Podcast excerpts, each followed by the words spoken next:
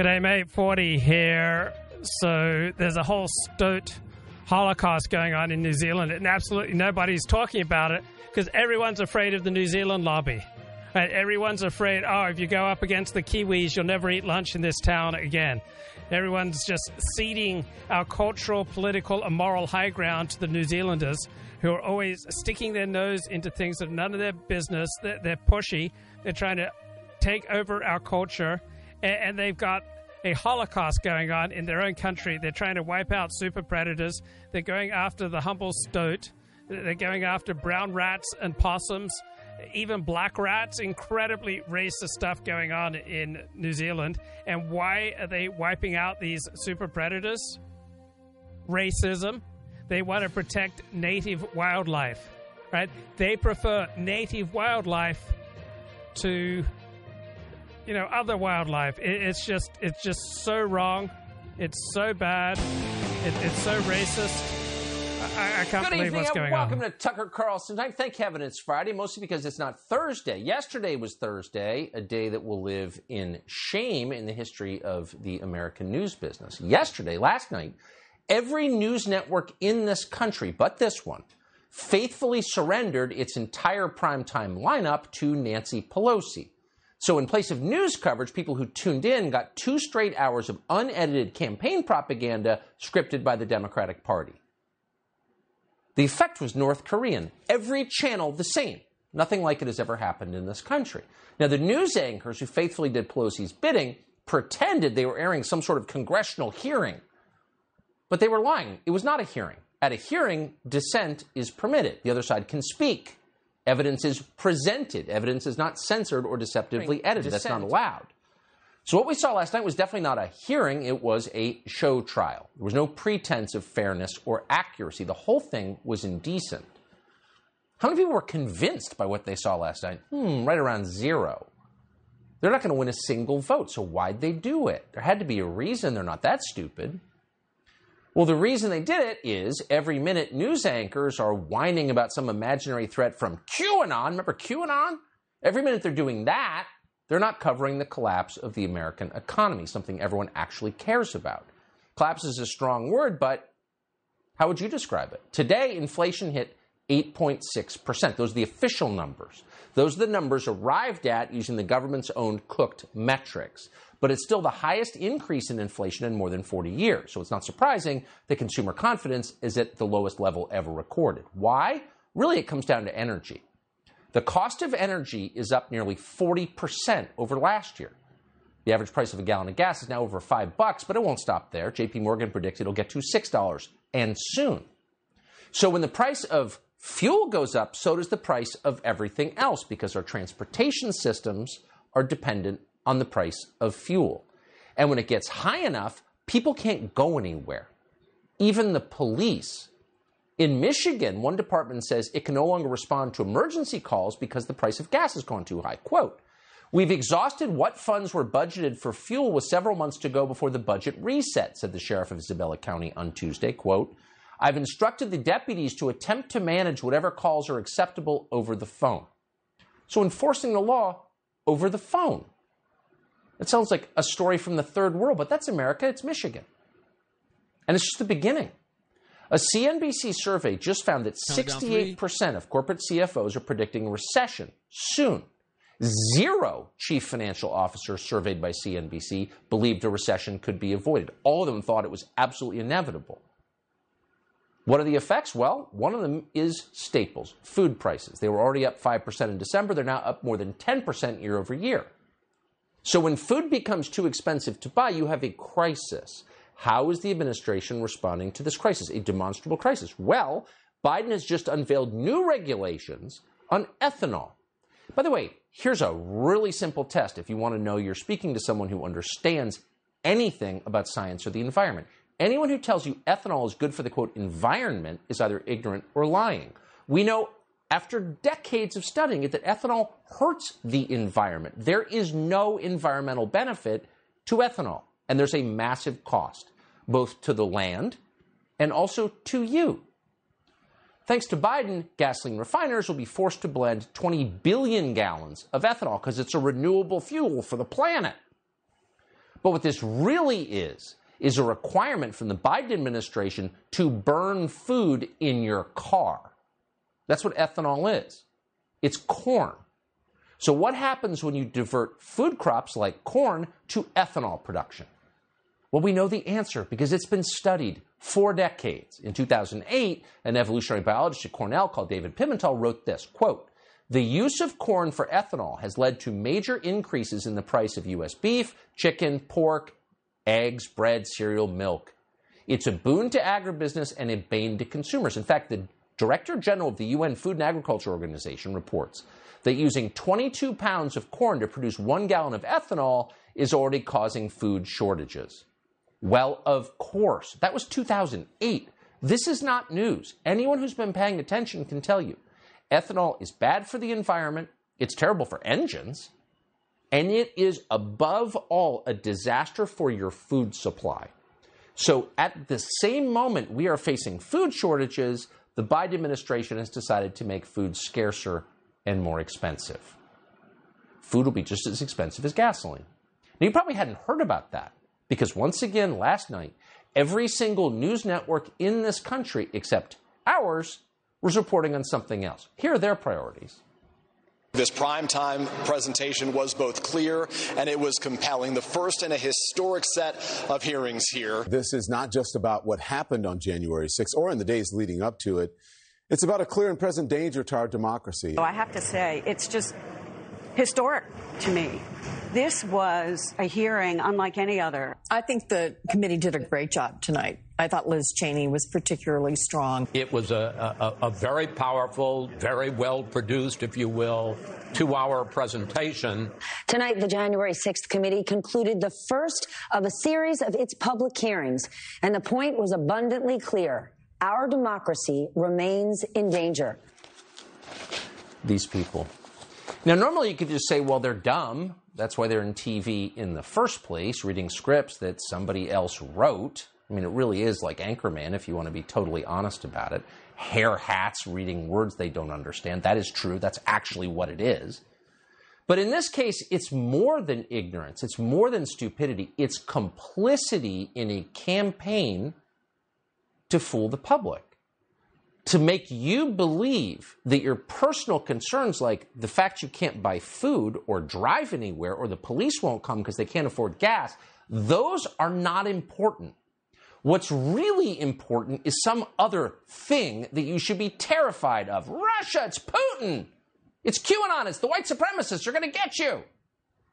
And anyone who worries about gas prices, anyone who's concerned about how to feed his or her family, gets a lecture that actually you're just selfish. This is a pandemic of the unvaccinated, really? Or whatever the talking point is. Here was CNN last night. Watch.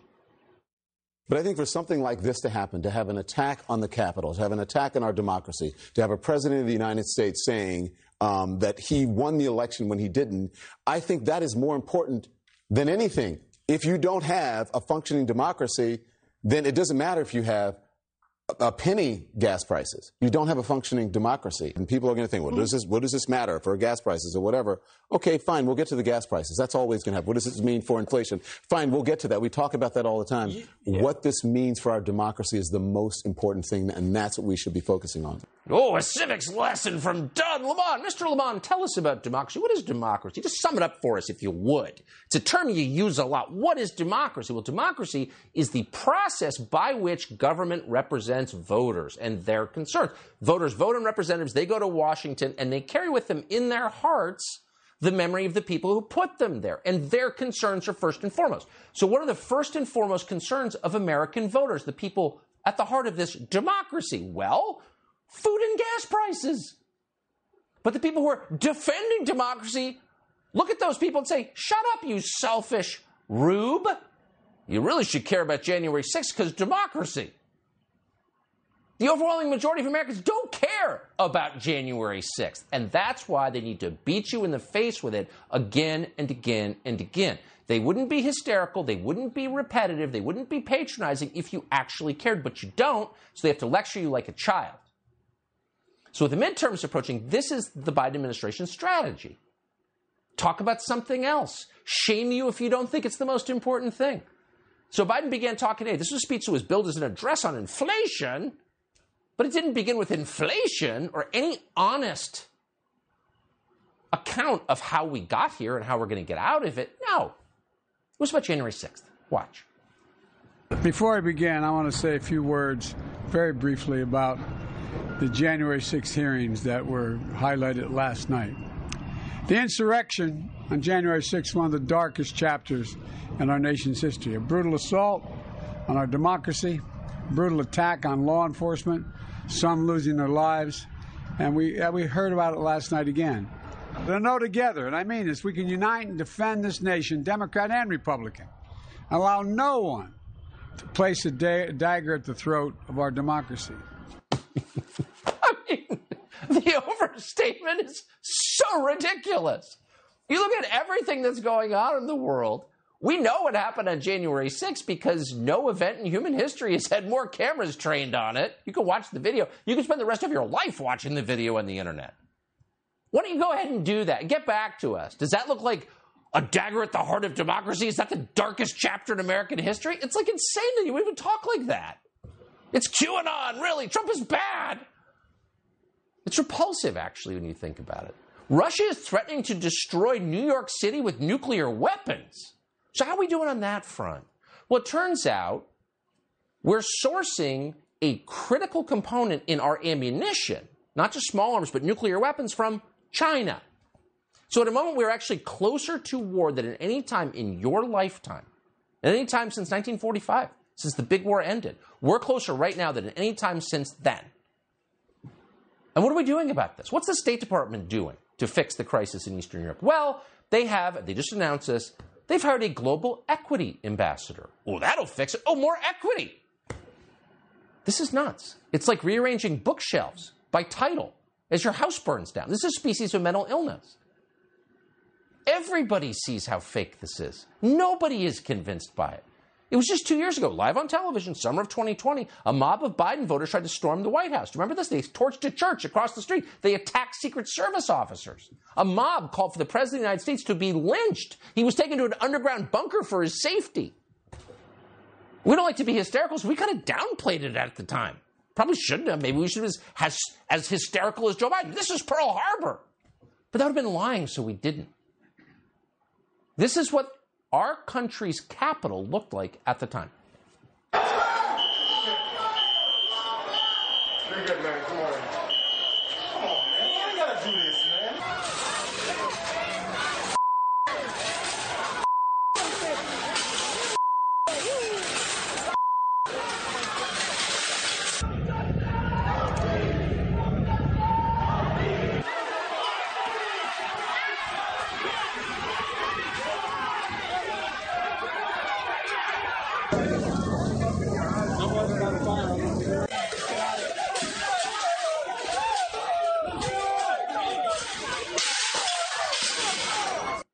You know, you really sort of hate to get into the war of, well, you think that's bad? This was worse. Look at our tape.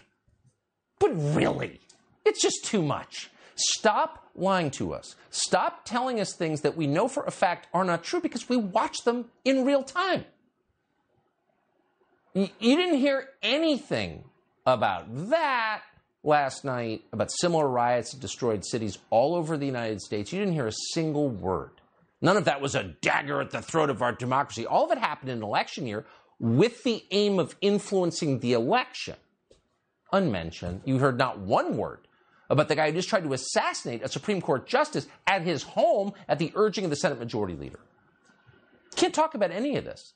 These topics, like the state of the U.S. economy, are now off limits. You have to pretend that January 6, 2021 remains the single worst thing ever to happen to America even though not one living person really believes that. And if you don't say so, if you don't confess the one true faith in public, you'll be hurt. It just happened to an NFL coach called Jack Del Rio. He just learned this lesson. A completely Soviet moment. We've got more on that in just a minute. But first, take a few steps back. So, this is a perverse arrangement, and you got to wonder who benefits. The Congress and the entirety of corporate media bury the actual problems facing the United States, pretend like they're not even happening. Why are they doing this, and who is getting rich from it? Inflation doesn't happen by accident, it's the product of choices. The inflation we're now living through was created on purpose. The United States government got to a place where the debt was too big. And the only answer was to inflate it away. If you are a major debt holder, the only way out for you is to make the money less valuable. And so they did this on purpose. They want inflation to skyrocket, of course, and continue to rise. You're not going to hear any of that from the professional commentators on cable news, but you will hear it from people who still have common sense, like this guy at a gas station the other day. Watch this. The economic jolts is not felt equally. A new Bank of America report found household credit card spending for fuel surged to 7.8% by the end of May, but a whopping 9.5% for families making under $50,000. They call it inflation, but somebody's somebody's pocket are getting inflated. We're the ones hurting down here, you know, the poor people. Okay. So inflation almost certainly is hurting you. In fact, a new analysis out today showed that the average family will pay this year a full month in its total income just in inflation. A full month. Who's it good for? Well, if you've got massive corporate debt, it's a really good deal because you get to pay yesterday's accounts, yesterday's debts with today's inflated dollars. That money has lower real value, so you are getting a deal. It's a scam. They're doing this on purpose. But you could only pull that off if the people you were hurting were completely distracted. So let's scream at them some more about January 6th. Then they might not notice. At this point, we don't really have a choice but to tolerate inflation. That's the truth. The traditional way to attack inflation is to raise interest rates. But inflation has gotten so high that it's going to be pretty tough to do that. US debt to GDP now stands at nearly 125%. That means for every point we raise the interest rate, we're going to wind up paying even more in interest charges on that debt. If the Fed tries to raise interest rates anyway to the point they might actually affect inflation, what will that do? What will that let's say you bumped it 11 points. I mean, which you'd probably have to do to get inflation under control. Jerome Powell, who runs the Fed, has already said there's no limit to how high interest rates could go. At least one financial expert has said 6% interest rates could be coming, and maybe that's just a start on top of the ones we've already seen. Now, what would that mean for you? Well, interest rates that high would crush Americans with credit card debt. And that's most of the country. In fact, it's the highest rate ever. It would make buying a house basically impossible. It would crash markets. It would crush asset prices. Are we going to do that? That's kind of our option. Probably not. So, record inflation is likely here to stay. If you want to know why they're talking about January 6th in prime time, that's why. Bryan Dean Wright is a former CIA officer. He is a Democrat. He joins us tonight. Bryan, thanks so much for coming on. You know, you just wish that someone in Washington would just be honest with us and stop telling us things that are so clearly untrue that it's insulting for them to say it, and just look right into the camera and say, you know, the war in Ukraine obviously has affected a lot of different things, but Putin didn't do this. We did it, and we're going to try and fix it. Why don't they just say that? Everyone knows it. Yeah. Well, there are a lot of things that I think a lot of us are asking tonight. For instance, if we're going to have a thoughtful conversation about what's happening now and on January 6th, why aren't we talking about the number of FBI agents who were involved that day and the degree to which any you. of them in, in, encouraged criminality, encouraged, uh, or encouraged uh, riots? That's an important part of this conversation. We're not having it. Why is that? In the meantime, why aren't we talking about all the things that you just highlighted? Clearly, there's some, some big issues happening in this country. For instance, 100,000 dead Americans. You would think that that would get some people's attention in Washington, D.C. Those are the numbers of people who died last year because of drug overdoses, drugs coming from China and Mexico. The government of China knows where those drugs are coming from. They know the companies that are producing it. The Mexican government, they know the cartels that are producing this stuff. And in fact, the Mexican government is actually embedded in some of these cartels. That's and right. Why isn't our Congress, why isn't our president asking tough questions about that? Why aren't we coming up with a plan of attack on that? We should be. It, oh, by the way, should we also not talk about the 10,000 plus people who are marching towards our border right now as you and I speak? They're going to join the some 20 million other illegal immigrants who have come into this country. And we could talk about the cost of all that, and we should. But shouldn't we also talk about what happens when a country effectively doesn't have a border, when the, the world laughs at us and just comes across? I mean, look, there are so many things that we need to be wrestling with. Our young men, why are they using guns and knives in their cars and they're killing uh, you know, their peers at school? You know, Ukraine, let's talk more about that. Afghanistan, boy, trillions of dollars spent there. And by the way, I don't know if you saw this report, Al Qaeda regrouping. Two more years, and they will be able to attack this country. On Monday, I have a podcast called The President's Daily Brief, and we're going to talk about the fact in one week's time, Capitol Hill is going to be discussing the fact that Al Qaeda is regrouping, but it's a, a classified briefing. It's a secret briefing. So why aren't we talking about that instead? Well, I think we all have a pretty good idea. It's called November elections. They're nervous and they're hiding the important things. Ah, but no one's buying it. It's scary. The disconnect between what people care about and what they're addressing is too wide, and I think it's dangerous, actually. Bryan Dean Wright, appreciate it. Congrats on the podcast, by the way. Thank you. Thank you. So, two nights ago on CBS News, Bob Costa used to work at National Review and should know better and does know better, told his viewers that five police officers were killed by the mob at the Capitol on January 6th. That's a lie. None were. One person was shot to death on the Capitol that day, and her name was Ashley Babbitt. There was no mention of her whatsoever at last night's hearing. Ashley Babbitt's husband joins us next because he deserves to speak too.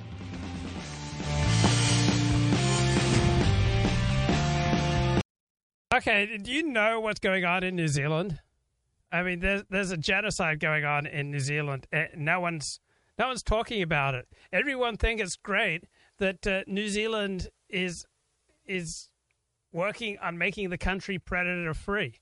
I mean, how racist is that? Right? Isn't that just like Judenrein? I mean, Jew free? I, I mean, is it, is there really any well, difference? She's a Kiwi bird, New Zealand's national symbol. This She's makes me also sick. flightless. Absolutely sick. Along with other New Zealand bird species, they are easy it? pickings for rats, stoats, and predators, and many of these unique is species are now endangered. That's because historically, New Zealand was a bird haven, having split away from the ancient supercontinent called Gondwanaland before mammals evolved. I thought we got past this. So these little guys used to be dominant and had little to fear. But then, 800 years ago, that all changed. So Is he talking about Anglos here? I mean, is he just trying to prepare the way for some plan to, to get rid of Anglos? When that's humans picking up. arrived, they brought these uh, terrestrial mammals that uh, walk on four legs and hunt by smell. And that was something very new to our birds, which were used to being hunted by sight. And so when a bird freezes to avoid being This is another Holocaust. I mean, this is what Jews have suffered so many times. And and let me just tell you, as a Jew, I'm just so much more morally sensitive than you are. I'm just so much more morally superior. When I converted to Orthodox Judaism, I got this whole moral sensitivity kit along with a uh, money lending kit. It, it was awesome. So I'm reading this uh, new book on Jacob Taubes, Professor of Apocalypse. Uh, let me tell you about what was going on in Switzerland. Right? Do you even know about the precarious position of Swiss Jewry? So Jews in Switzerland in the 1930s, they were few in number. They were far less prominent in Swiss life than were their counterparts in Germany, Austria, France. And guess what? The Swiss were committed to keeping it that way. All right? Even in Zurich, it had the largest concentration of Jews. They only made up 1.7% of the population, compared to 10% in cities like Berlin and Vienna. Think about how much more prosperous and lively, uh, more vibrant Zurich could have been with a 10% Jewish population, or a 40%, or a 70%, or a 90% Jewish population. I mean, that place would have been totally rocking. So there are only 20,000 Jews across the entire country. I mean, how racist is that? Jews cons- constitute less than half a percent of the Swedish population, and only half of those possess Swiss citizenship. The rest were classified. Guess how they were classified? As foreigners. So Switzerland was sparing and granting citizenship rights, especially to Jews, and especially to Jews of Eastern European origin. All right, I mean, how racist is that? So in 1894, the Swiss government banned the kosher slaughter of meat, ostensibly on the grounds of animal protection, and you got other countries doing the same thing now, banning kosher slaughtering. But we really know what's going on. They want to They want to discourage the ongoing migration of Jews into the country and prefer native people to Jewish immigrants, just like they're trying to prefer in New Zealand, like native forms of life compared to immigration life. Like, who's to say that one type of bird is better than another type of bird? Like, what what makes like natives superior to those who feel in their heart that they're really New Zealanders? I'm totally sick of the way that the New Zealand lobby is completely distorting public discourse in this country. They, they dominate our foreign policy. Our whole foreign policy is distorted because of the New Zealand lobby. I mean, we were attacked on 9 11 by Al Qaeda in primary reason because of the New Zealand lobby, and everyone's too frightened to say anything about it. Like this genocidal regime that, that's trying to make his country predator free and and they're trying to tell us, you know, how, how we should speak and how we should behave, and, and they're trying to censor us. And, and people who speak out against the New Zealand lobby, right, they get their careers squashed. I mean, there's a whole New Zealand lobby organization that goes around and they find anyone who speaks out, like college students who speak out against the New Zealand lobby. Well, they just destroy uh, their careers. They just the New Zealand lobby is so influential in hiring. People are afraid that they won't be able to get jobs if they stand up to the New Zealand lobby. Don't be afraid. Insurrection is when people with guns try to overthrow the government. Not a single person in the crowd on January 6th was found to be carrying a firearm. Not one. And only one person that day was killed with a firearm. It was an unarmed woman, an Air Force veteran called Ashley Babbitt, a little over five feet tall, no weapon whatsoever, no threat whatsoever, and she was shot in the neck. Now, the man who shot her was a Capitol Hill police officer called Mike Byrd, the same Mike Byrd who had left a loaded Glock in the men's room at the Capitol but somehow wasn't fired. Leaving a loaded weapon in a men's room, if you're a cop, that's a deal killer. But this guy kept his job. How?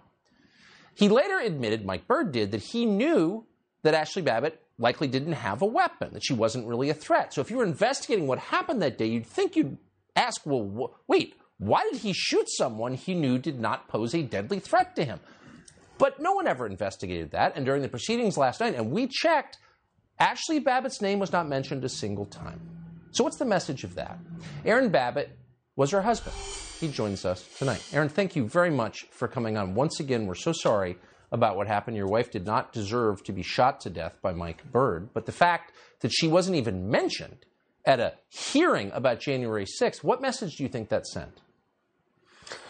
Honestly, I wasn't surprised, Tucker. I mean, I had no intentions of watching it in the first place, but we can go back, you know, seven, eight months ago. I mean, a lot of people don't know this, but a sitting member on that panel Adam Kinzinger publicly donated to Michael Byrd's GoFundMe. He gave him $200 and then he boasts about it on his own Twitter. And then we can go back to last week where uh, I was listening to uh, Mayor, Mayor Giuliani's radio show. And when he was getting questioned by them, he straight up asked them, Are you going to talk about Ashley Babbitt? And he said everybody just blankly stared at him, looked down, and looked like they were following a fly around the room. So I, I knew they weren't going to be talking about Ashley at this thing. But, but to shoot an unarmed woman is so immoral and so dishonorable for a man to do that. How could you ever encourage that? I mean, uh, what would you be th- if if you would encourage that? Aren't you really saying anyone who disagrees with me should be killed?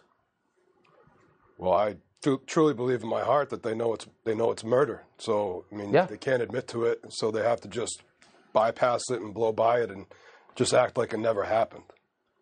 Uh, did did Kinzinger call you? Did Lindsey Graham, who encouraged the Capitol Police to shoot more Trump voters, has anyone ever called you and said, you know, we disagree, but I'm really sorry that your wife was shot in the neck and killed? No, no, I've never received a call from anybody from Congress. I mean, we do have members of Congress that are openly helping us and championing us, but I've not received any phone calls regarding the, the death of my wife other than January 6th. Uh, Darrell Issa called me that, that night. So we've got new evidence, or evidence has come out subsequent to January 6th that shows that your wife not only was not posing a threat, but was preventing others from posing a threat. Can you characterize that for us? I mean, it appears to me that way. You know, everybody was caught up in the emotion and the energy that day, but I, I know my wife, and I, I could see the change in her demeanor once she started things getting hectic at those doors. Once she started, you know, what we now know are bad actors you know, breaking down those doors and breaking down those windows. I, I specifically hear her, and I urge everybody to listen to it. she's yelling at them to stop. No, don't wait. And I can see the agitation on her. The police move, and it just it turned chaotic and very confusing for somebody that was not there causing violence. Yeah. Well, it'd be interesting to have members of Congress, Liz Cheney, Adam Kinzinger, Lindsey Graham, come on and explain how many other unarmed women should be shot to death because they have the wrong politics. It'd be, it'd be, I, I, would be really interested uh, to hear them. We, in the meantime, we appreciate your coming on tonight. Aaron Babbitt, thank you very much. Absolutely. Thank you, Tucker. Speaking of stories that matter, that are undercovered, scientists have discovered mysterious and powerful radio signals coming from deep space. Whoa, whoa. And why are they trying to keep the UFOs from us? Like the UFOs just want to come here on a mission of radical love and inclusion, and, and our elite are keeping us from from knowing what these powerful signals from outer space are really teaching us. But uh, let me go back to all the racism going on in Switzerland. All right, so in 1894, the Swiss government banned the kosher slaughter of meat, right, to discourage the ongoing migration of Jews to their country, and that's still going on in countries today. Countries think, oh, it's a okay, we'll ban kosher meat slaughtering uh, on the, the grounds of, oh, we care about animals, but we know what's really going on. You're trying to keep Jews out of your country.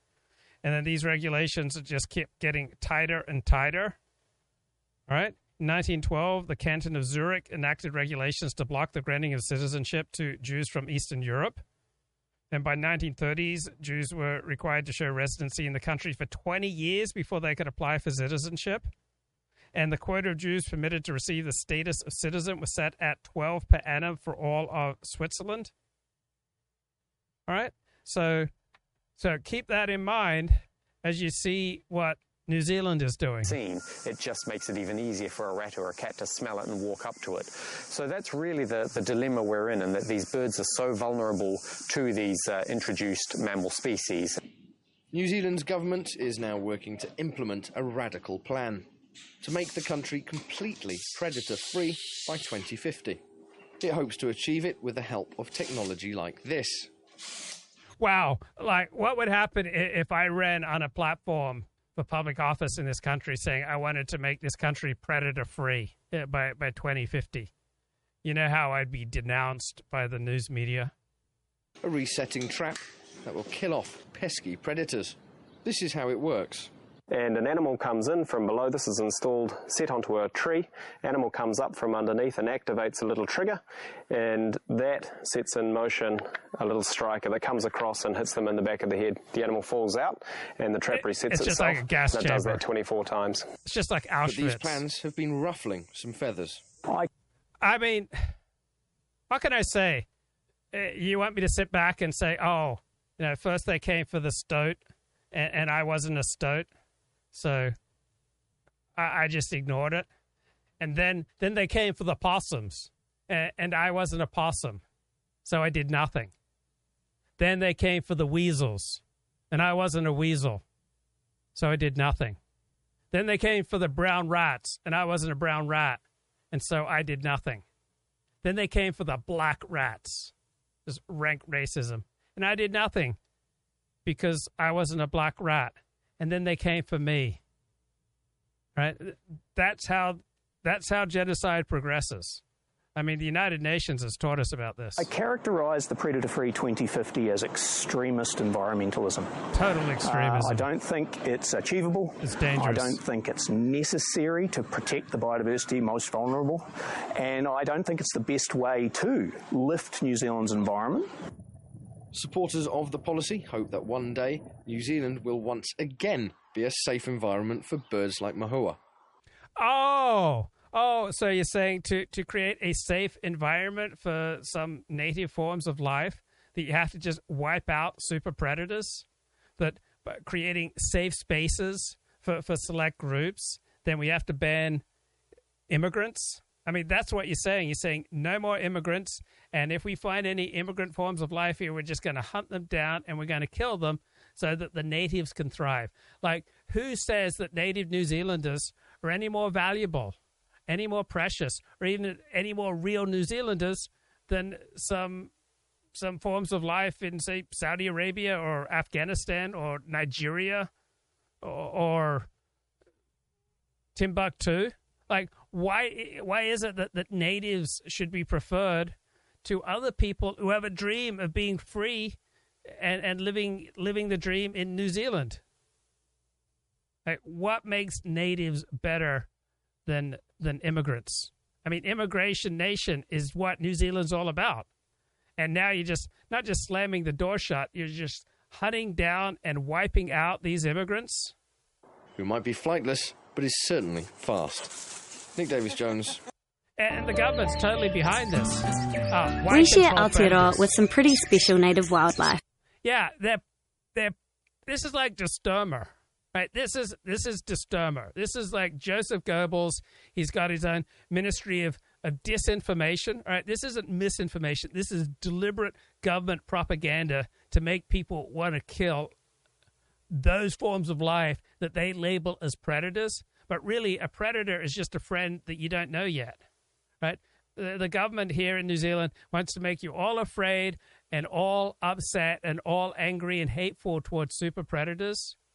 But everyone that the government tells you is a super predator, they're just a friend that you haven't made yet. For millions of years, their only predators were birds, and our only mammals were a couple of bats. But when early settlers introduced animals like rats, possums, and stoats, they put our native species at risk. While oh, oh, so native species they're at risk now. So because the native species they feel uncomfortable, so therefore we have to wipe out immigrants because some of the natives aren't ready for multiculturalism, right? New Zealand is going to have to learn to be multicultural, and Jews are going to play a prominent role in teaching New Zealanders how to be multicultural because without multiculturalism, New Zealand will not survive. So I'm here to teach the Kiwis how to be multicultural. I mean, notice this in group versus out group language they're using. It's like, oh, to preserve a safe space, to, to stand up for the insecurities and the inferiorities, you know, the, just the, the lack of, you know, the lack of willpower and diligence. I mean, like the, the natives here, they probably don't work very hard.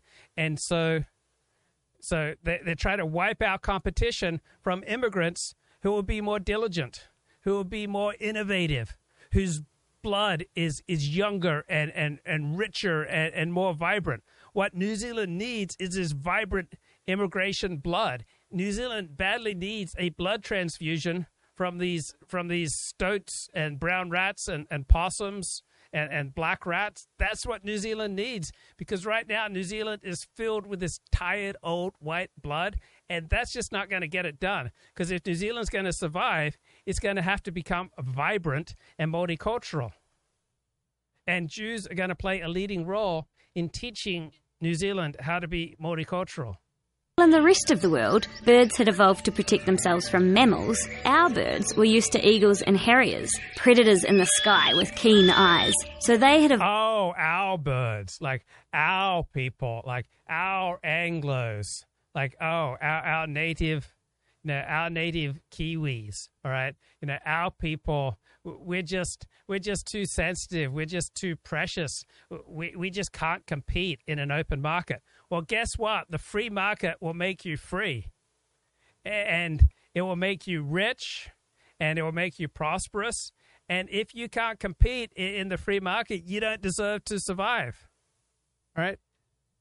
I, I'm simply echoing the Koch brothers. All right. I just want to introduce a free market into this protective zone that, that New Zealand's got, got going on, just trying to wipe out everyone who might pose a little bit of competition for their natives. They just want to coddle their, their native wildlife. Just just try to make a safe space for, for these forms of life who simply can't compete in a free market.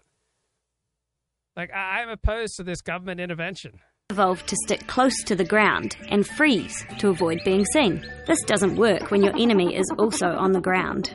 So New Zealanders made a choice to start protecting our native taonga from invasive predators. Iwi, community groups, businesses, and individuals are working together with government departments using traps to make our country safer for its native. This is just like the Holocaust, all right? You've got business, you've got people, You've got the government. You've got law enforcement, right? You've got academia, right? The first Einsatzgruppen, they came from the German academies, right? So the, the new Einsatzgruppen in, in New Zealand, they're coming from their most prestigious institutions. And no one can say anything because they're too afraid of the New Zealand lobby. Well, I am not afraid. Here I stand. I can do no other. So help me God. I will stand up to the New Zealand lobby. This New Zealand carnage stops right here and right now. I will be your voice. I will fight for you, and I will win for you. And, and this this incendiary rhetoric about you know immigrants coming to New Zealand and they bring their problems with them. You know, they they bring drugs. They're rapists. I, I won't stand for that kind of exclusionary talk. I, I, did we learn anything from the Holocaust? Of animals. In difficult to reach places where trapping isn't possible, 1080 is distributed. This biodegradable toxin is useful in New Zealand as it targets mammals, not our native species. It- right, right. This is just what they used in Auschwitz. And, and this is exactly what uh, Der Stürmer was talking about. This is exactly what Joseph Goebbels was talking about. Right. Oh, we're, we're just going to use gas and, and it's only going to target Jews. It's not going to interfere with the, the natives because because you know these outsiders they're not real Germans. So here the New Zealand government is trying to teach people that these immigrant forms of life that they're not real New Zealanders. When really the most real New Zealanders out there are people being born right now in Afghanistan, people being born right now in Africa who haven't even heard of New Zealand, but they are the true New Zealanders. It also breaks down quickly in the environment and doesn't leave a permanent residue in water, soil, plants, or animals. We now have small, predator free havens throughout the country, including offshore islands where our birds can thrive. But Eh, So, is that what we're going to have in the United States soon? We're going to have predator free zones where immigrants aren't going to be allowed? I mean, this is like Jim Crow, right? This is New Zealand imitating the very worst parts of American history and instituting Jim Crow laws of, of just the most blatant and vicious and violent forms of racial discrimination all throughout the country, setting up these like safe zones where immigrants aren't allowed. But we can't stop now. Lots of our creatures still aren't safe from predators. We want to create a new New Zealand, a safe, predator free sanctuary for our I know what you're saying when you say predator free. You're saying you hate black people, right? You, hate Muslims. Uh, I, I mean, you, you hate people who commit disproportionate amounts of certain types of white collar crime, right? I know, I know this doublespeak. I know what you're trying to do. This is like creating like government agencies to to limit how many pages need to be on a mortgage application. All right, you you think it's easy for me out there making these cash advances, right? I mean, luckily, cash advance is unregulated, so I, I like I can make cash advances all day long. But trying to sell a mortgage loan, and, and now the government says, "Oh, you have to keep it on just a certain number of pages, like the requirements." And, and you need to make it understandable to, to people. Well, how am I going to make any money when, when you regulate me like that? native birds and animals. By using the methods we already have and thinking of bigger, more ambitious ways to protect our species, we can make New Zealand a safe place for the animals who've called it home for millions of years. Oh, so if people live in a place for millions of years, somehow they have more of a right to it than people on the other side of the world? I mean, this is just blood and soil nationalism. I'm going to call it out for what it is. It's blood and soil nationalism. Frankly, it makes me absolutely sick. Recently, New Zealanders have been spending their free time doing something unusual. They're trapping rats. It's a common pastime. Right. See, they're, they're, they're, they're trapping Norwegian immigrant rats. A- and this is applauded. Our elites think this is awesome. Like, this is the way to go. You track down immigrants and you kill them. Right. That's what's going on. It's, it's a rat apocalypse. It's a rat holocaust, and no one will say it because they're afraid of repercussions from the New Zealand lobby. Well, here is a man who is not afraid. I will stand up to the New Zealand lobby. Rats are an invasive predator in New Zealand.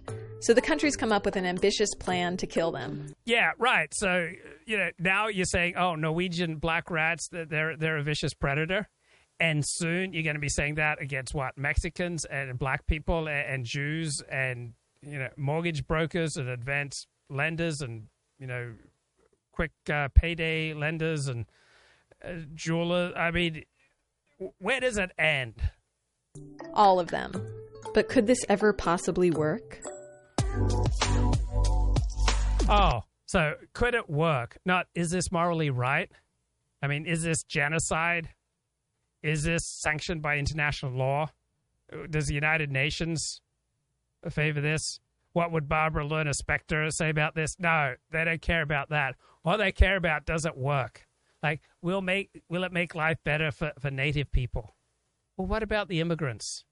Right? What about the rats who are just yearning to breathe free? Like, give me your tired, your poor, your struggling masses of rats yearning to breathe free. I, I thought that was the whole ethos of New Zealand.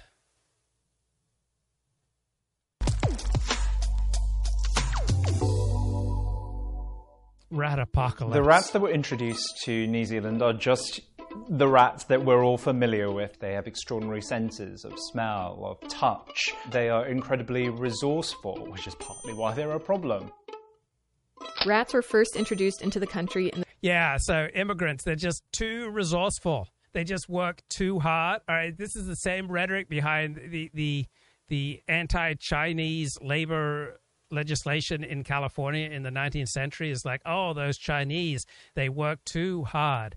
They're too resourceful. They outcompete the natives. We can't have that.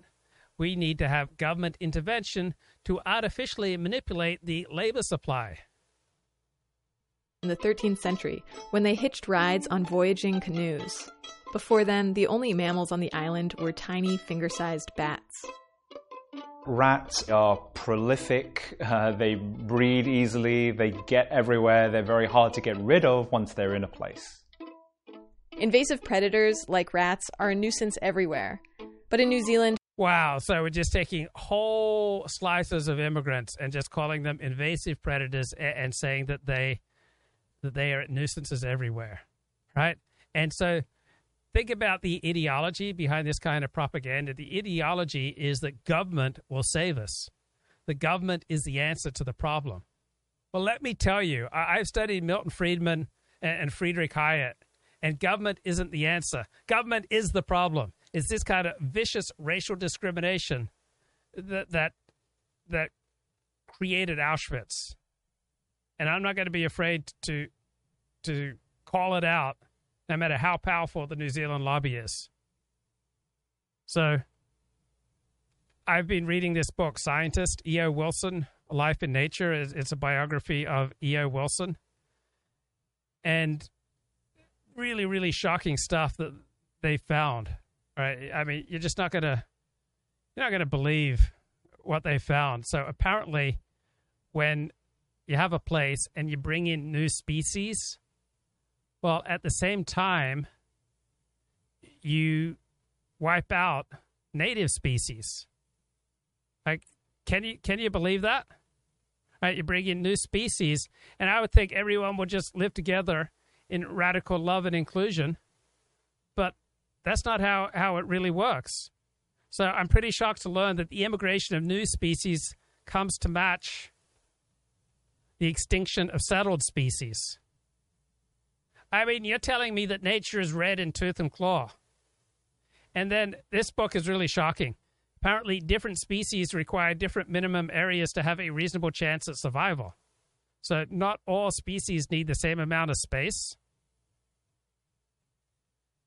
And and so I, was shocked. I, I went and uh, looked up invasive species on Wikipedia. Do you know what an invasive species is? It's an introduced organism that becomes overpopulated and harms its environment, and then adversely affects habitats and bioregions, causing ecological, environmental, and economic damage. So, oh, we bring in, we allow in, we, we, we at least don't kick out immigrants who overpopulate, harm the environment, and adversely affect you know our ecology, our environment, and our our economy.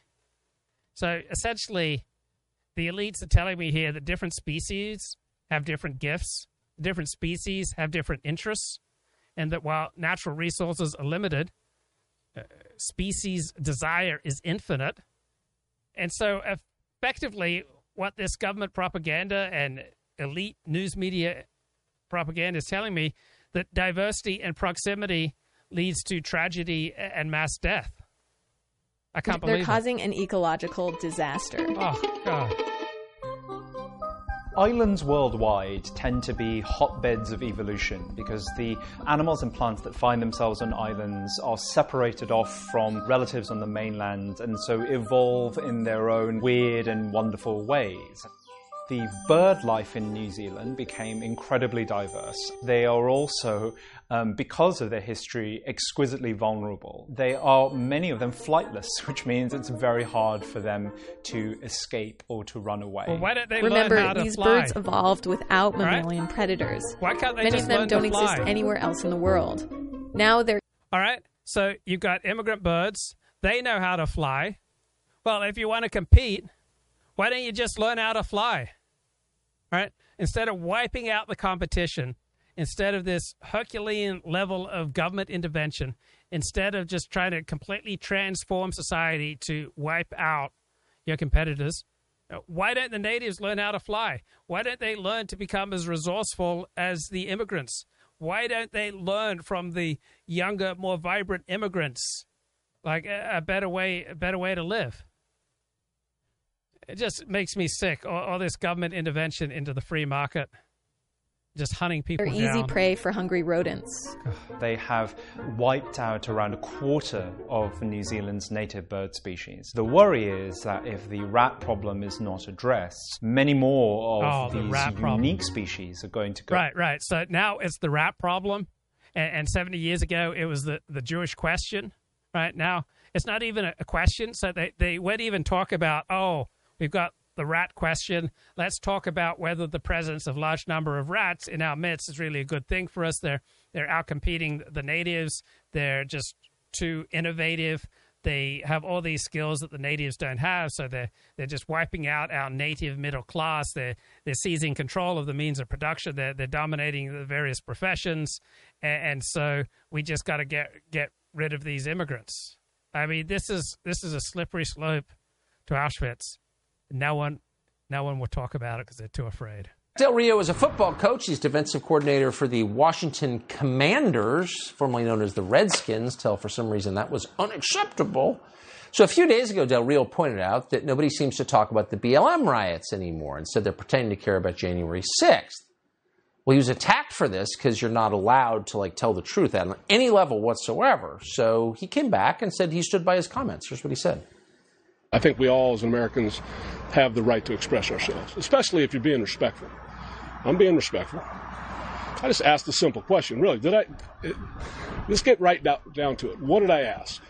A simple question. Why are we not looking into those things? Oh, he thought he had a right to respectfully express himself in the land of the free, but it turns out no.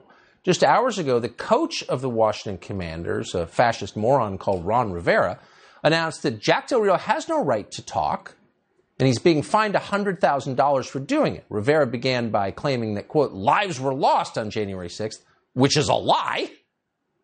Then he continued this way, quote, our organization will not tolerate any equivalency between those who demanded justice in the wake of George Floyd's murder and the actions of those on January 6th who sought to topple our government, end quote. If you can think of a line more filled with cant, dishonesty, and propaganda than that, send us a text and tell us what it is, because we can't. I mean, that's just flat out Maoist.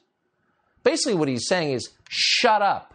You're no longer allowed to talk. If you disagree with the orthodoxy, you will be punished. This is an NFL team, and it's happening everywhere.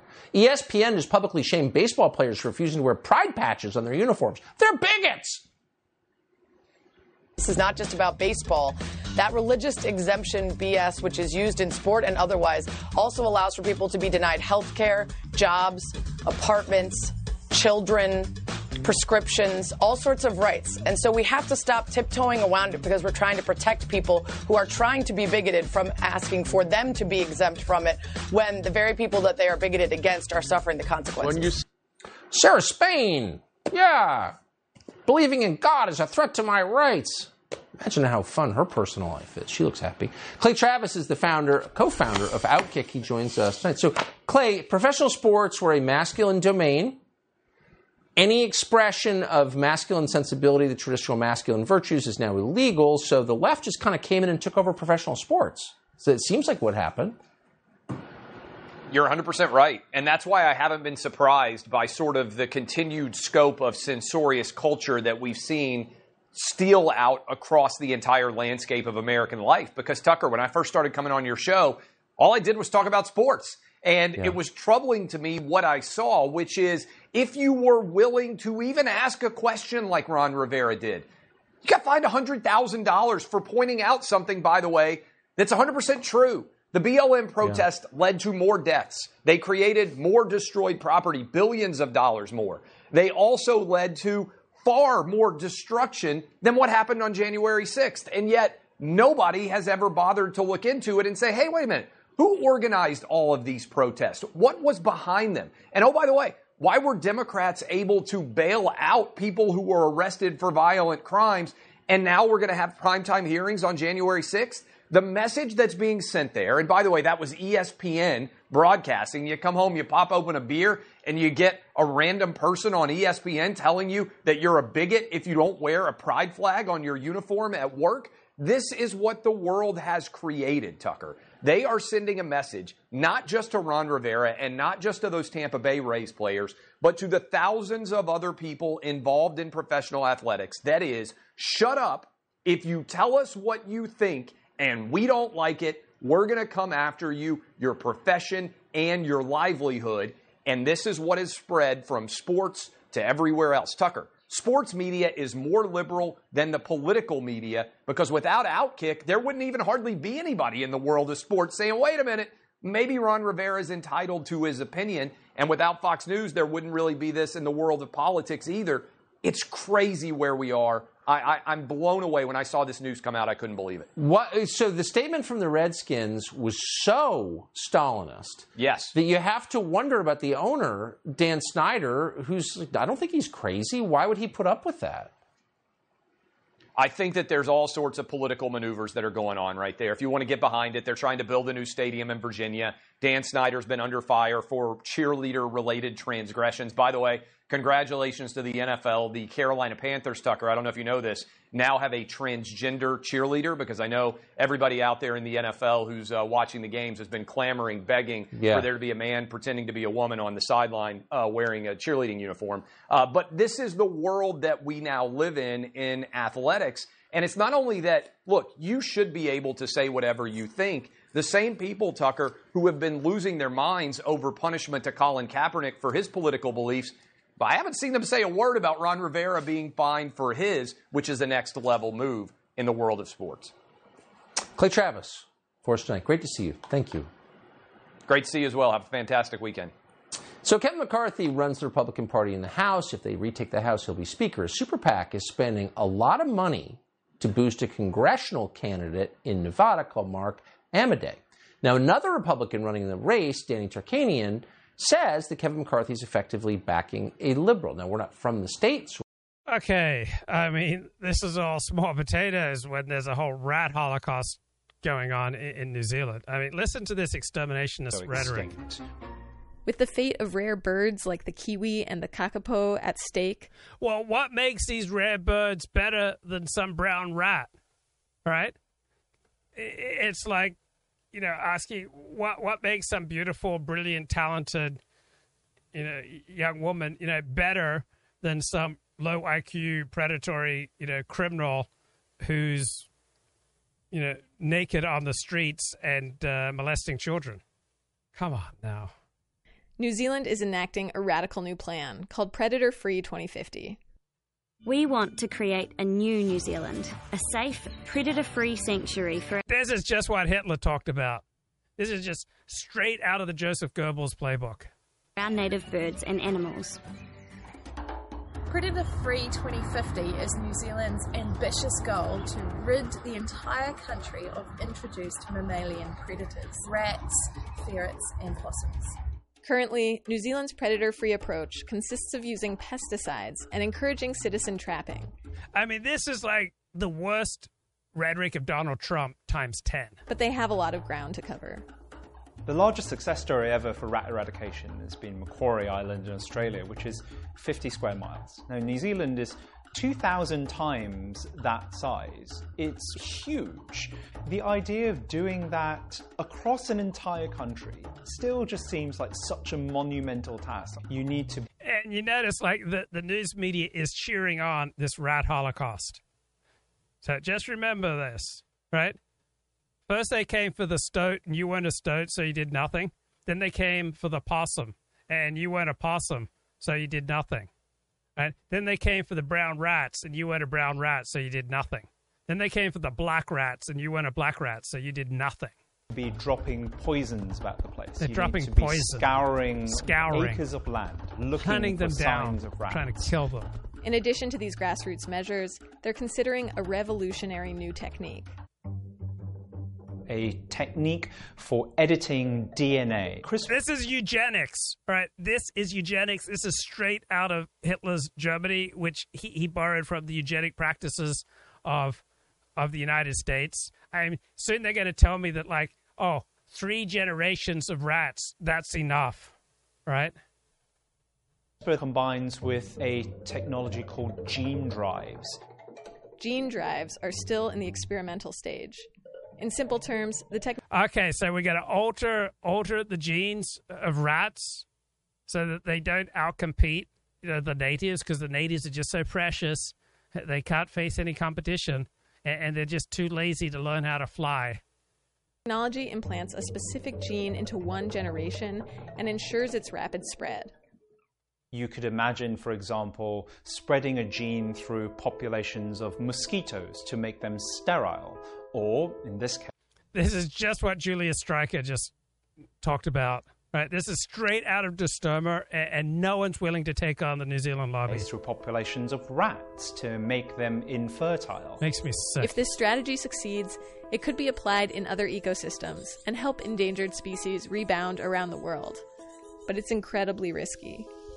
I mean, this exterminationist rhetoric it comes straight out of the Bible. So I'm reading this book on Jacob Taubes, and his bar mitzvah portion was Shabbat Zachor, the Sabbath of remembrance, and this is this is what he chanted. All right, remember what Amalek did to you on your journey after you left Egypt. How undeterred by fear of God, he surprised you on the march when you were famished and weary, cut down all the stragglers in your rear. Right? You could just apply this to rats. Remember what the black rats did to you on your journey, or you could just apply this to eucalyptus trees. Like, remember what the eucalypti did to you. Therefore, when the Lord your God grants you safety from all your enemies around you in the land that the Lord your God is giving you as a hereditary portion, you shall blot out the memory of the eucalypti from under heaven. Do not forget. Then, in his haftorah portion, the, the portion from the prophets from 1 Samuel 15, the prophet commands King Saul, Thus says the Lord, I am exacting the penalty for what Amalek slash eucalypti slash black rats did to you for the assault he made upon you on the road. Now go attack Amalek, eucalypti, black rats, proscribe all that belongs to him, spare no one, but kill alike men and women, infants and sucklings. Uh, it's just horrifying genocidal rhetoric. A few chapters earlier in Deuteronomy chapter 20, verses 15 to 18, God demands a similar wiping out of the seven peoples of the land of Israel. Why? Lest they lead you into doing all the abhorrent things that they have done for their gods. Oh, so we can't have any religious competition. We're- unwilling to live in a uh, diverse society. We won't put up with pluralism. No religious freedom for us. No freedom of speech here. I just want you to wipe out the seven nations. So Jacob Taubes says that his bar mitzvah portion sowed the seeds of his suspicion of the law. And then think about eucalyptus trees, right? think about the problems that, that some people are seeing with eucalyptus trees, and so they want to severely limit uh, the growth of, of eucalyptus trees. They, they want to discriminate against eucalypti. Okay, uh, down off uh, Saratoga Creek, we've got a large blue gum that has died. It's actually got a little bit of sucker growth coming back. But if you look up on the bark, you can see areas all the way up where it's been attacked by, I'm guessing, woodpeckers going after the So now they're going after dead blue gum eucalypti. Insects under the bark. And I do know that the eucalyptus longhorn borer is a big problem in these trees. I see lots and lots of entry holes way up there. Oh, so we've got a, another animal that just happens to be able to outcompete eucalypti and kill them, A- and so that's a problem. You can't see Right, it in this can the video. very tip of that branch Yeah, all the way up. So um, that's going to be my educated guess as to what killed it. You know, the secondary. People don't want to talk about the eucalyptus question, but I will.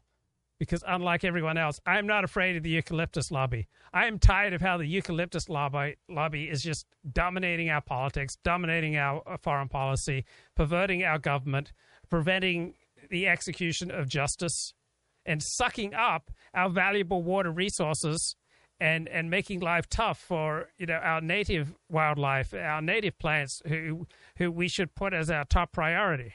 Infections are going to be the fungus that's going to attack it and make it weaker. So if this tree's got to come down, it's got to come down sooner rather than later. Uh-huh. Because you saw that other tree. What happens when This is another you Holocaust. get all these things? There's no hesitation. Yeah, then it becomes uh, really, really dangerous for a climber. I Oh, usually use to one make year life as safer a, for climbers. a- as a extent of what I'll go up into in a dead tree, but that is species dependent. Uh, some some oh, trees I can species dependent. All right, this is speciest. Eh, Do you do you understand the violence inherent in the system?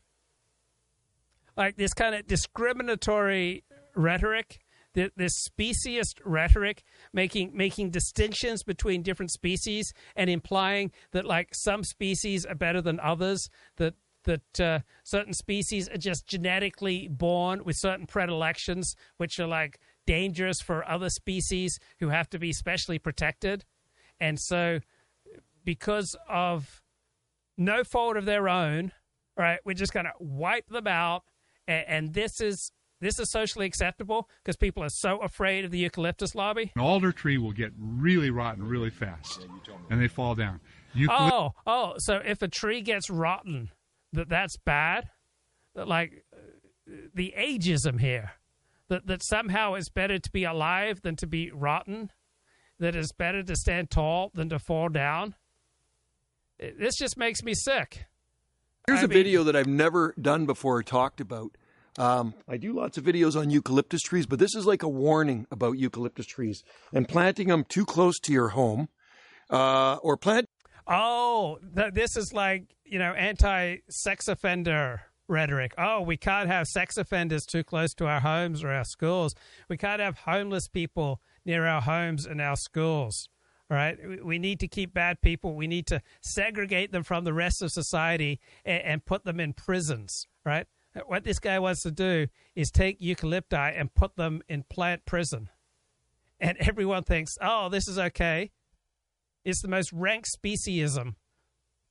Planting them over top of your favorite plants, kind of like these favorite plants. So, see right there, that's uh, eucalyptus. Okay, so he's he's about to tell you that eucalypti are going to outcompete the native plants, and therefore the native plants they need discrimination, they need government intervention, right? They need the heavy hand of government to come in and regulate and limit the use of these these vibrant, you know, immigration trees, who just so happen to be outcompeting the natives who are just too lazy. that Their blood is too tired. They're just too old and stuck in their ways. I mean, the eucalyptus trees are incredibly innovative. firewood. And uh, that's actually from a branch that came off the tree. Look at the size of that branch. That is massive. I'll put my foot by it so you can see. That's just a branch. Oh, so this species, just because it's big and strong and vibrant and, and sucking up a lot of water, and just because it, it can you know, get get caught on fire. That somehow it's not worthy to play with our native plants. That we need to discriminate. This is like Jim Crow all over again, but against eucalypti. Right? This is like se- what he wants to institute is separate drinking fountains for eucalyptus trees. Right? Oh, we got to keep, you know, these dangerous immigrant eucalypti. We got to keep them away from our vital bodily fluids. Right? We can't let them suck on our essential fluids. You know, on our native water supply. Right? Because they'll just outcompete uh, the native plants for water so no, we need them to go use a different water fountain. Right? This is just Jim Crow for plants. This is Jim Crow for trees. Makes me sick, and no one will stand up because they're too damn afraid of the eucalyptus lobby, who have like seized the high ground of our biggest universities, our most prestigious magazines. They run our movie studios. They run our TV networks. Uh, they dominate our courts. Like they're they're like an infestation, and, and, and no one will stand up and say the problem is the eucalyptus, right? I am willing to name the eucalypti. Who among you is willing to name the eucalypti? I'm willing to say that we have a eucalyptus infestation problem in our midst. And, and when you walk down the street and you see a eucalyptus tree, do you think, oh, that's an American? That's a real American there. That, that's a real Californian there. That's just like a total native eh, Los Angelino. No, they are not one of us. They are foreign to us, right? They are not of our blood and soil. They are strangers among us eh, who just clothe themselves to look like other trees. Like, just, oh, we're just another species. No big deal, bro. You know, what about the radical love and inclusion? And uh, then a 75 foot one fell across there. You saw the video. That's the root ball there. That so just because a 75 foot tree wants to fall, or just because some some lending bank, you know, was a little too innovative, just because some merchant bank was like kind of got over its head with derivatives, was releasing all these really innovative financial products, and it, you know, there's a hitch and it falls, and now you want to like point it out and say, oh, that's bad. You know, we, we want to regulate you more. You need to use a different water fountain lifted up the palm. The stump is down here, left a gaping hole that I'm in the process of filling up. But anyway, I got all the firewood bucked up. So the problem with eucalyptus trees is that they can be brittle in heavy, wet snow. So you can see up there, a branch broke off. Okay, so guess what? Not everyone is equally supple. I mean, I'm a 56 year old man, and I would say I'm probably in the top 1% of, of suppleness for, for 56 year old men because I do the Alexander technique. Well, not all eucalypti do the Alexander technique, but if they were simply instructed, if, if the government would fund Alexander Technique education for eucalypti, we wouldn't have this problem. They wouldn't be so brittle. They wouldn't be falling down all over the place. They would sway right? They would sway with the wind and the snow and the rain and the earthquakes, right? They would be all brittle and, and, and stiff, right? When you when you're stiff and brittle in your body, you'll be brittle and stiff in your thinking and in your emotions, right? These trees simply need Alexander technique lessons, and I'd be willing to provide these lessons at a very reasonable price. Off, that's the big one right there that I've sawed up with a chainsaw. And then another one busted off right there and another one broke off up there. These are 100 feet tall. So if I had my way again, uh, planting eucalyptus trees, I wouldn't plant them uh, so close to the house. Our house is here. Oh, we got to keep the eucalypti away from our homes, guys. I'm like, I'm not anti eucalypti. I just don't want them near my home. I, I have no problem with eucalypti. I just don't want them going to my school. I have no problem with eucalypti. I just don't want them in my town or in my community or in my country. But I have no abstract problem with eucalypti. I just don't want them close to me. Here, and we've taken a few of these out, and uh, I think we're we're talking about actually getting these cut down. Oh God, this and is how cut down low. If you get them started. cut down low, we'll get them cut down to about here. Right. They want to go after little baby eucalypti who've never hurt anyone.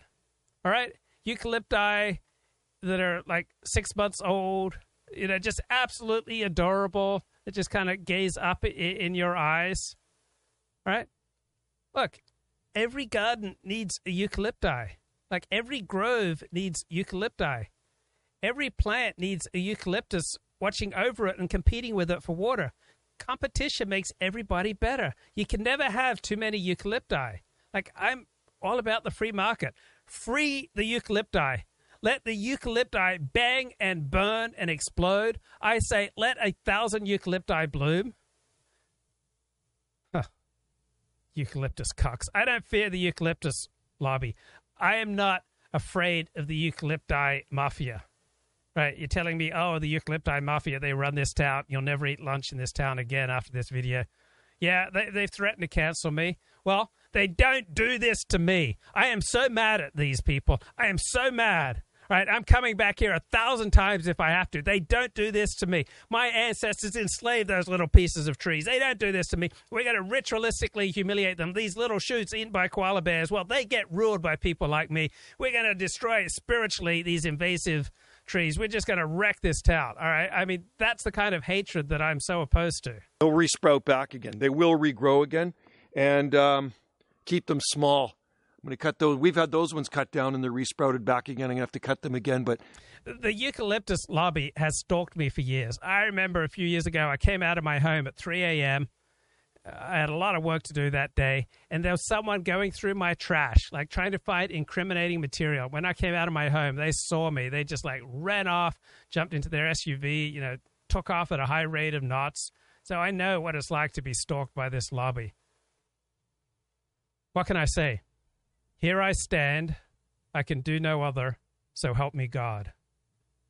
Right? You can you can live your whole life on your knees or you can live perhaps just one day on your feet and you can stand up to the eucalyptus lobby. These have to go because if they drop branches, they're going to damage the house. And they are getting so big, these things. I grew them all from seed. So we've had several cut down over the years for firewood. We've had this one cut down, and we got it cut down low enough. It never actually came back, thank goodness. And then those ones are sprouting back again, but I'm going to take the pruners, I'm going to cut the top off of those. But these guys are very dangerous trees close to your uh, buildings, and the roots are surface roots.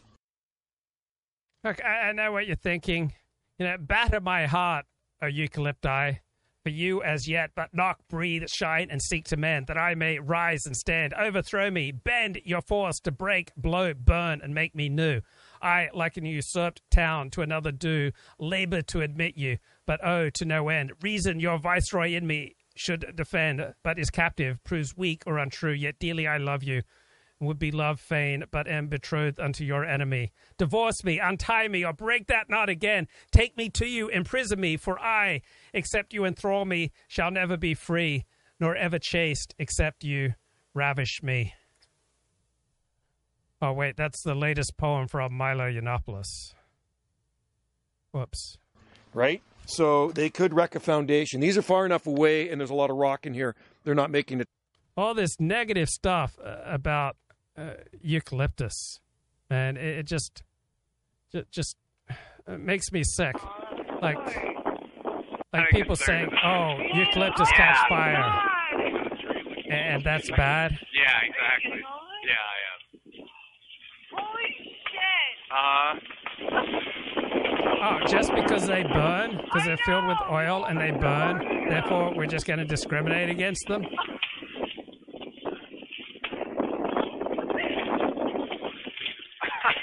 like, just because they burn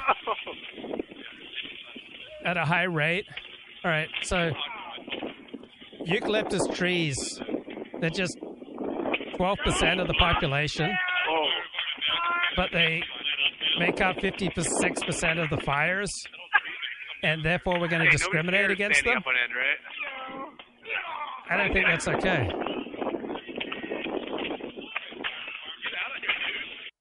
Yeah, there's, there's been, you know, a little bit of... Skydrone 5 giving us a bird's eye view of a grove of eucalyptus trees in the South Bay. The non-native tree grows all over the Bay Area and they pose a real risk when it comes to wildfires. KPIX 57 feeling oh. on a new wild. Oh, so just because they, they commit an unusual number of fires, That's because of the discrimination that they have faced. It's because of what society has done to them. Society has told them that you know you should feel bad because you're committing so many fires, right? They have experienced so much hatred from the time they were just little shoots. They've experienced discrimination. They've been spat upon, and and a lot of other people like to like pet them, you know, just run their fingers, you know, over their bark as though it's uh, okay. And so, after hundreds and hundreds of years of slavery, now now the eucalypti are finally living free, and, and people want to destroy them. Wildfire raising new questions about these trees. Devin? Yeah, eucalyptus trees and eucalyptus groves are everywhere in California. And because of their highly flammable nature, even a quarter century after the Oakland Hills fire, the efforts to remove. Oh, you're just fine. You say you're just fine with the eucalypti tree, but you don't want them marrying your daughter? I mean, you don't have anything against eucalypti, but you don't want them marrying into your family. Right? You're a bigot. Right? You say, oh, that wood smells nice when it's burned. Right? That's what people used to say around Auschwitz. Makes me sick. Move or thin them have been decidedly mixed. Do you know why eucalypti are so dominant? Right? Because they tend to live in urban centers and they have above average IQs. That's why there are so many eucalypti chess champions and, and great physicists and Nobel Prize winning economists. The eucalyptus tree uh, has a high oil content. Planted by the That's they're committing the essentialist fallacy that there is like something essential to eucalypti when as we all know eucalypti simply respond to circumstance and situation there's nothing essentially oily about a eucalyptus tree right that is just a response to centuries and centuries of discrimination racism uh, violence and bigotry. So they, they developed oil as a defense against that bigotry. And to like try to boil it down and say, oh, eucalyptus, they have a lot of oil in them, therefore they're more dangerous and, and they're more likely to catch on fire and, and more likely to be damaging when they catch on fire. Like they're suffering from the essentialist fallacy that there's like something essential about a Jew, or there's something essential about a black man, or there's like something essential about a eucalyptus. It's a fallacy. And if you don't believe me, just look up the essentialist fallacy. Millions by early settlers, eucalyptus trees remain a defining feature of California's landscape, despite a well known and sadly well documented history, including the devastating Oakland Hills fire of being highly flammable. Eucalyptus is a hardwood, and because of uh, the oils in it, it does burn with a lot more energy, and therefore. Uh, That's not inherent to who eucalypti are. That is a learned response to centuries of humiliation and racism. It gives off a lot of heat. If Californians needed a reminder of the potential threat posed by these non native trees, look no further than Portugal, where a massive wildfire fueled by eucalyptus groves has killed more than 60 people and left a charred, blackened landscape in its wake. The eucalyptus uh, tends to slough off some of their bark and their leaves, which create a high uh, fuel loading in the groves. In the aftermath of the Oakland Hills fire, there was an effort to remove or thin eucalyptus groves. But 26 years later, we found plenty of eucalyptus. Just like Switzerland, right? They didn't want too many Jews in Switzerland, so they just were always trying to thin the herd. Trees in the Santa Cruz Mountains, San Jose, the East Bay, and beyond. The efforts to remove them either scattershot or ineffectual. We have eucalyptus groves throughout California. And, and so, what they're really saying is we need a final solution to the eucalyptus question. That's what's really going on here, but nobody will speak up. Nobody will name the eucalypti. In various areas, especially along the coastal lines. And so uh, it does create uh, issues. But despite that, there doesn't appear to be money, manpower, or perhaps the will to remove them people are unwilling to wrestle with the implications of the eucalyptus question. I mean, you can't even talk about it publicly. Like, try going into a bar talking about the eucalyptus question. All right, you'll just you'll just get shut down. So back to back to this book, new book here, biography of scientist E.O. Wilson, A Life in Nature, and, and look at this really racist chart here. So they're saying that the more immigration you bring in, all right, it, it it leads to extinction of existing species. Right? I mean, this is this is just so racist. Everyone knows that immigration is awesome. So Jared Diamond talked about the island dilemma. Right? If most of a habitat is destroyed and just a fraction of the area saved as a reserve, the reserve will initially contain more species than it can hold at equilibrium. So the excess number of species will gradually go extinct. The smaller the reserve, the higher will be the extinction rates. Different species require different minimum areas to have a reasonable chance of survival. Different species require different minimal areas to have a reasonable chance of survival. I mean, that just sounds so racist. There's nothing essentially different about uh, by any species, right? Uh, species learn to fly, or they learn to bite people simply as as a reaction to the educational system and to our criminal justice system. Right? Every every species at heart just wants to live and to love, just like you and me. Now, it's important to start every day on a healthy note. I, I realize I've been a bit of a downer, raising some very painful issues today, but I like to start every day on a healthy note. And recently, I've been checking in with the Center for Healthy Sex. So I've been checking in on their YouTube page on and off for, for about a decade. And so I really like to start my days with the Mirror of Intimacy webinar with Alex Katehakis.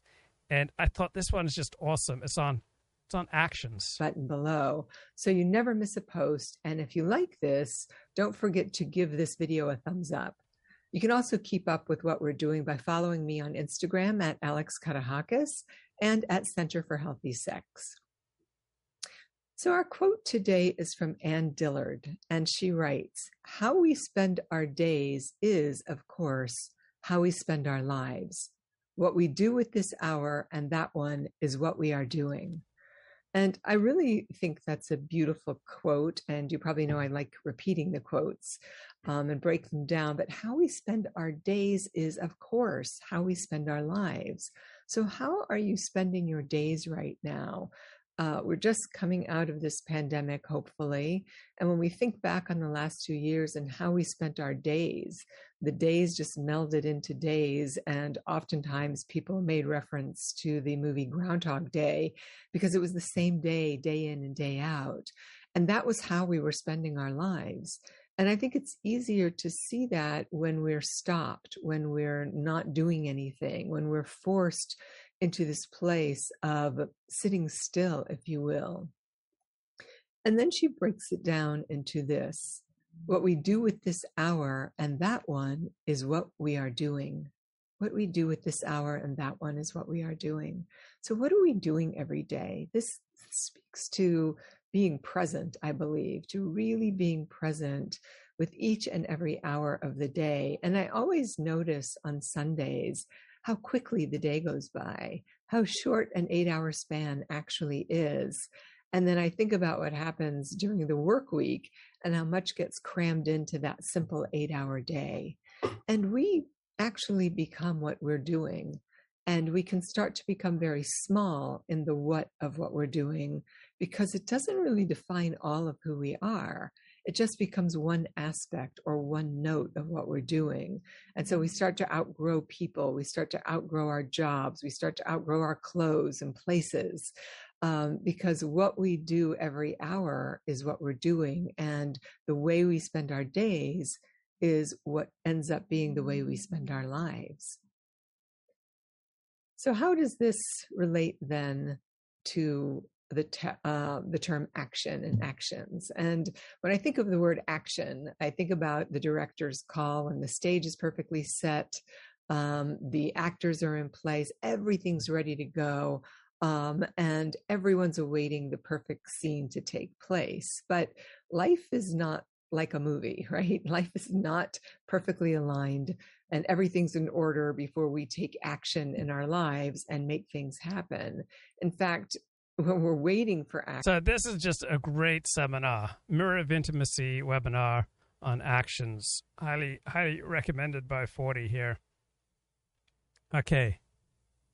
So this is what's going on with the New York Times.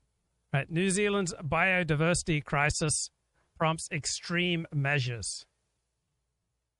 And the media is just all on board with this. They think this is great.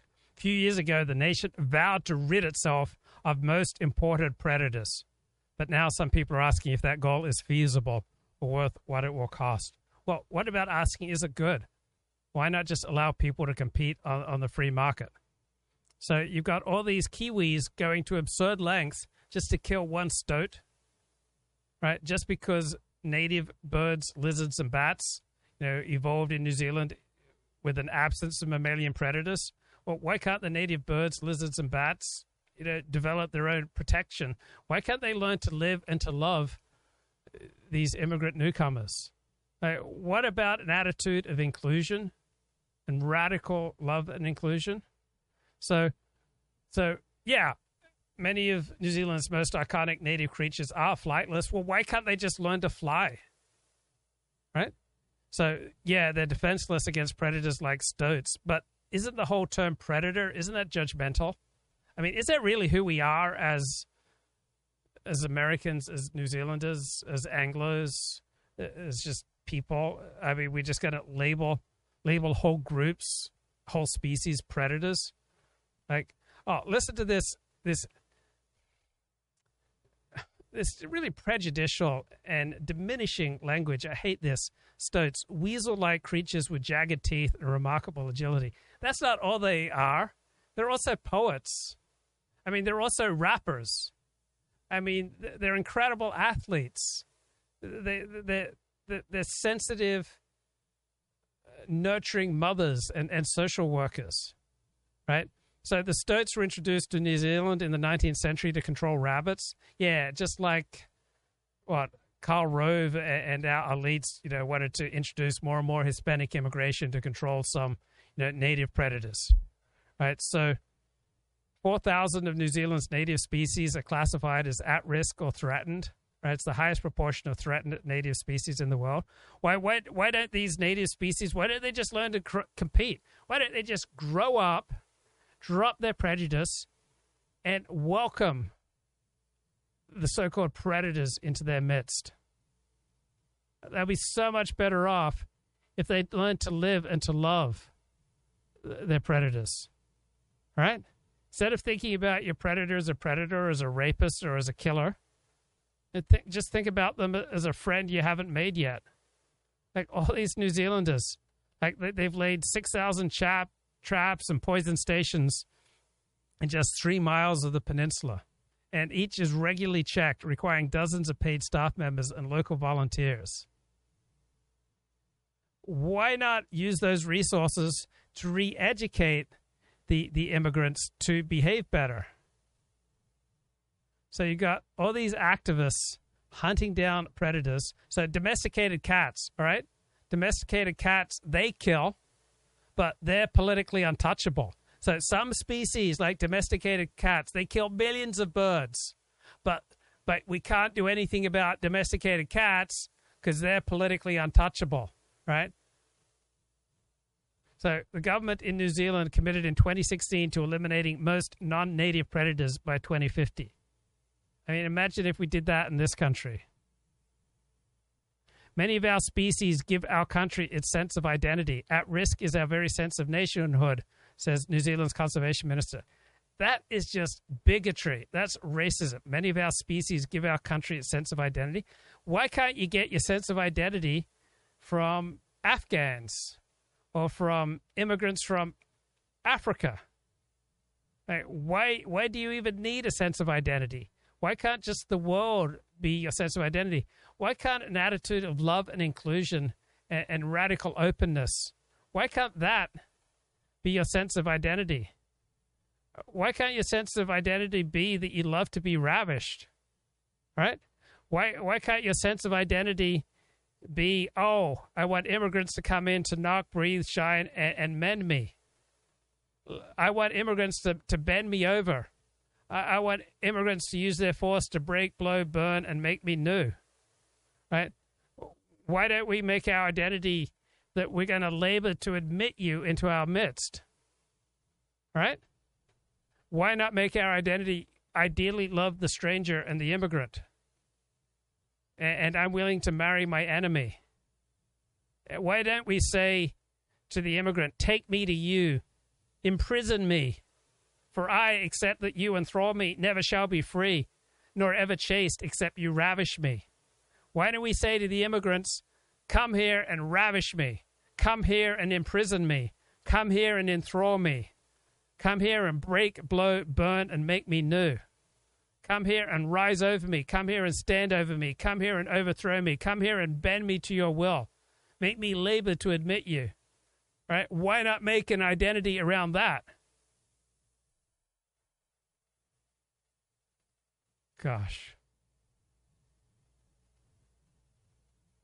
Really sad that people want like some kind of specific identity for, for their nation and their people. The, the, the, their very sense of nationhood is is on the line here. I mean, how weak and pathetic here. Why not make your sense of nationhood that you love to be ravished by immigrants? It's a wonderful way to create an identity. So, six years in, the campaign has achieved significant successes. Right? They're eradicating predators from 117 of its roughly 600 islands and creating multiple fence predator free reserves around the country. It's just Jim Crow.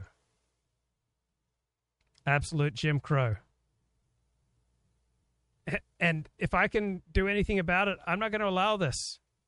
Right? I am going to take action. I'm so inspired by Alex Katehakis. Action um, we can end up not doing anything. And there's a saying that perfection is the enemy of the good because we're waiting for some perfect scenario, some perfect person, some perfect marriage to take place. Um, so by taking action and saying, okay, this is going to be good enough, then you can start to achieve some of your personal and professional goals. Um, there's another saying that done is better than good. so just taking action, moving towards what those personal and professional goals are. And so take a moment right now, excuse me, to ask yourself, how am I spending all of my days? And what does every hour look like? And am I procrastinating on my personal and professional goals because I'm waiting for perfect? And what if today was the day? Today was the day to take action on whatever it is you've been putting off. Because moving towards something good and desirable really engages our life forces. We start to feel vital. So the left in this country is copying many the, the tactics of the New Zealand lobby against our Supreme Court. Experience Hunter Biden. Now, according to a brand new report from the New York Post and Miranda Devine, insiders close to the Bidens, they now say that Hunter is his father's closest advisor and is even reportedly offering advice on Ukraine policy. What a shock. Now, you may remember Joe himself called Hunter the smartest man he knows, but maybe Joe was onto something. Hunter did ink very lucrative deals in Ukraine with no experience in oil and gas. He was also paid millions from oligarchs like the former First Lady of Moscow, in that case, uh, $3.5 million. And of course, the big $1.5 billion deal with the Bank of China. So I think it's fair to ask yourself what kind of advice do you think maybe Hunter would be giving his dad on gun policy, especially in light of these new photos that came out, or how to fix inflation or how to fix rising gas prices? Now, meanwhile, we have more signs tonight that the left and their intimidation tactics are continuing. This was on FoxNews.com. This is scary. One left wing group that's called Ruth Sent Us. They're now publishing details about the children of Supreme Court Justice Amy Coney Barrett. This on the heels of a would be assassin in the case of Justice Kavanaugh here with a reaction to all of it. She's the co host of The Five. Our friend Judge Jeanine Pirro is with us. Let's start with the second story first. I cannot, for the life of me, Judge, understand. We have laws. You're not allowed to harass, you're not allowed to intimidate judges, especially when they're making a ruling. Okay. We had the tacit approval of Jen Psaki and the Biden administration as far as these protests goes, the doxing of the justices. Now we've got not only a would be assassin, now we're targeting, they're giving out the name of the school of this justice's kids and the church where they say she goes to every single day. Now, that to me is an invitation to hurt or kill a justice. Your thoughts? Well, there's no question, and that's the reason, Sean, that the Congress and the president, not this one certainly, passed uh, uh, Section uh, 12 of 1507 of uh, the United States Code, Section 18. 1507 to protect Supreme Court justices and all judges in a situation where people are protesting or parading in an effort to influence them. This goes beyond that. And by the way, Sean, the fact that Merrick Garland especially after the attempted assassination of a Supreme Court Justice Brett Kavanaugh.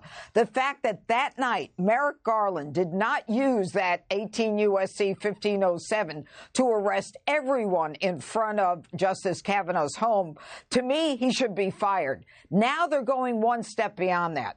They're not just looking to influence a judge's opinion by uh, threatening, intimidating, or worse their children, this is beyond the pale. It all started, Sean, with uh, Maxine Waters when she said, get in their face, get confrontational. And it continued with Chuck Schumer when he was talking abortion and going after Gorsuch and Kavanaugh. These people on the left know that they're not going to be accountable. But when you go after children, and I was a public official with children and they had protection, not so much because of them, but because people wanted to get to me through my children. And in the end, we've got an administration that is ginning up a revolution. Even Joe Biden said it on on the uh, what right. was it? Jimmy Kimmel. Fallon. The, uh, yeah, yeah, Kimmel the other yeah. night. A mini revolution. That's what they want. And Judge, Ruth let me read us, what they wrote. Go. The group Ruth sent us. They they wrote. Falls Church is a people of praise stronghold. She sends her seven kids, and they give the name of the school Yep. Uh, and she sits on the board of directors for, and she attends church, church daily. Every day. Okay, Judge, if that's not a direct threat to a Judge, I don't know what is. That is a direct threat. And what you've got is you've got a country that is on edge. You've got people who are who are going to listen to that kind of rhetoric and they're going to act on it. Just like the guy did with the Supreme Court Justice Kavanaugh. The blood will be on their hands when something happens. And the fact that the mainstream media doesn't bother to cover this is shocking. And, uh, you know, I don't know how people decide they're going to stay in office, Sean. The people on the left are trying to threaten everyone out of office who's on the right.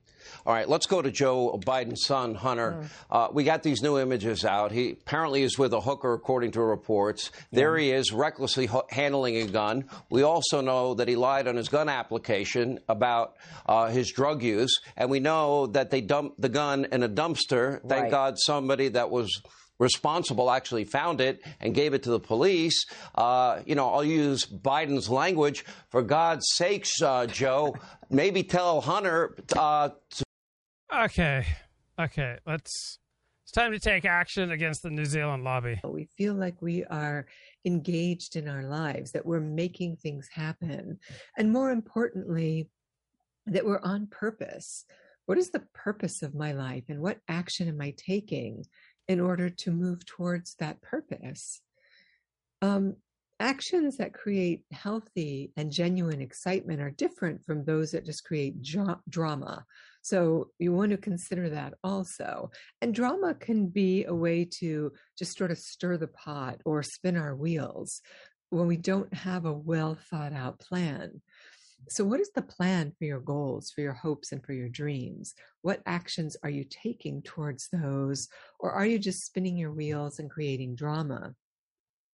And this can be especially true where sex and love are concerned, that you have to be both active and discerning when it comes to sex and love, um, because these are such powerful, powerful forces that you don't want to just throw yourself at anyone or lunge at a sexual act um, unless you're very clear that that's what you're doing. And if you're very clear, then you know what the consequences will be, and you're making a choice um, to deal with those consequences, good, bad, or otherwise. Uh, so when you are seeking someone or you're being sought after, um, these action states are driven by biological directives. They're nature's imperative that we bond, that we seek others, that we connect in a particular way.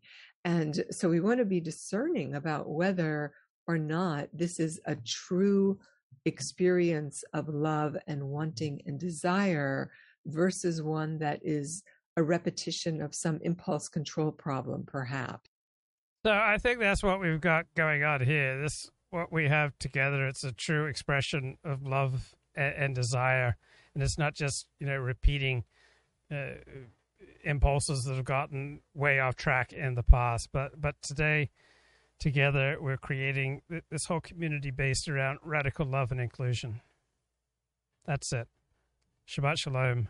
Bye bye.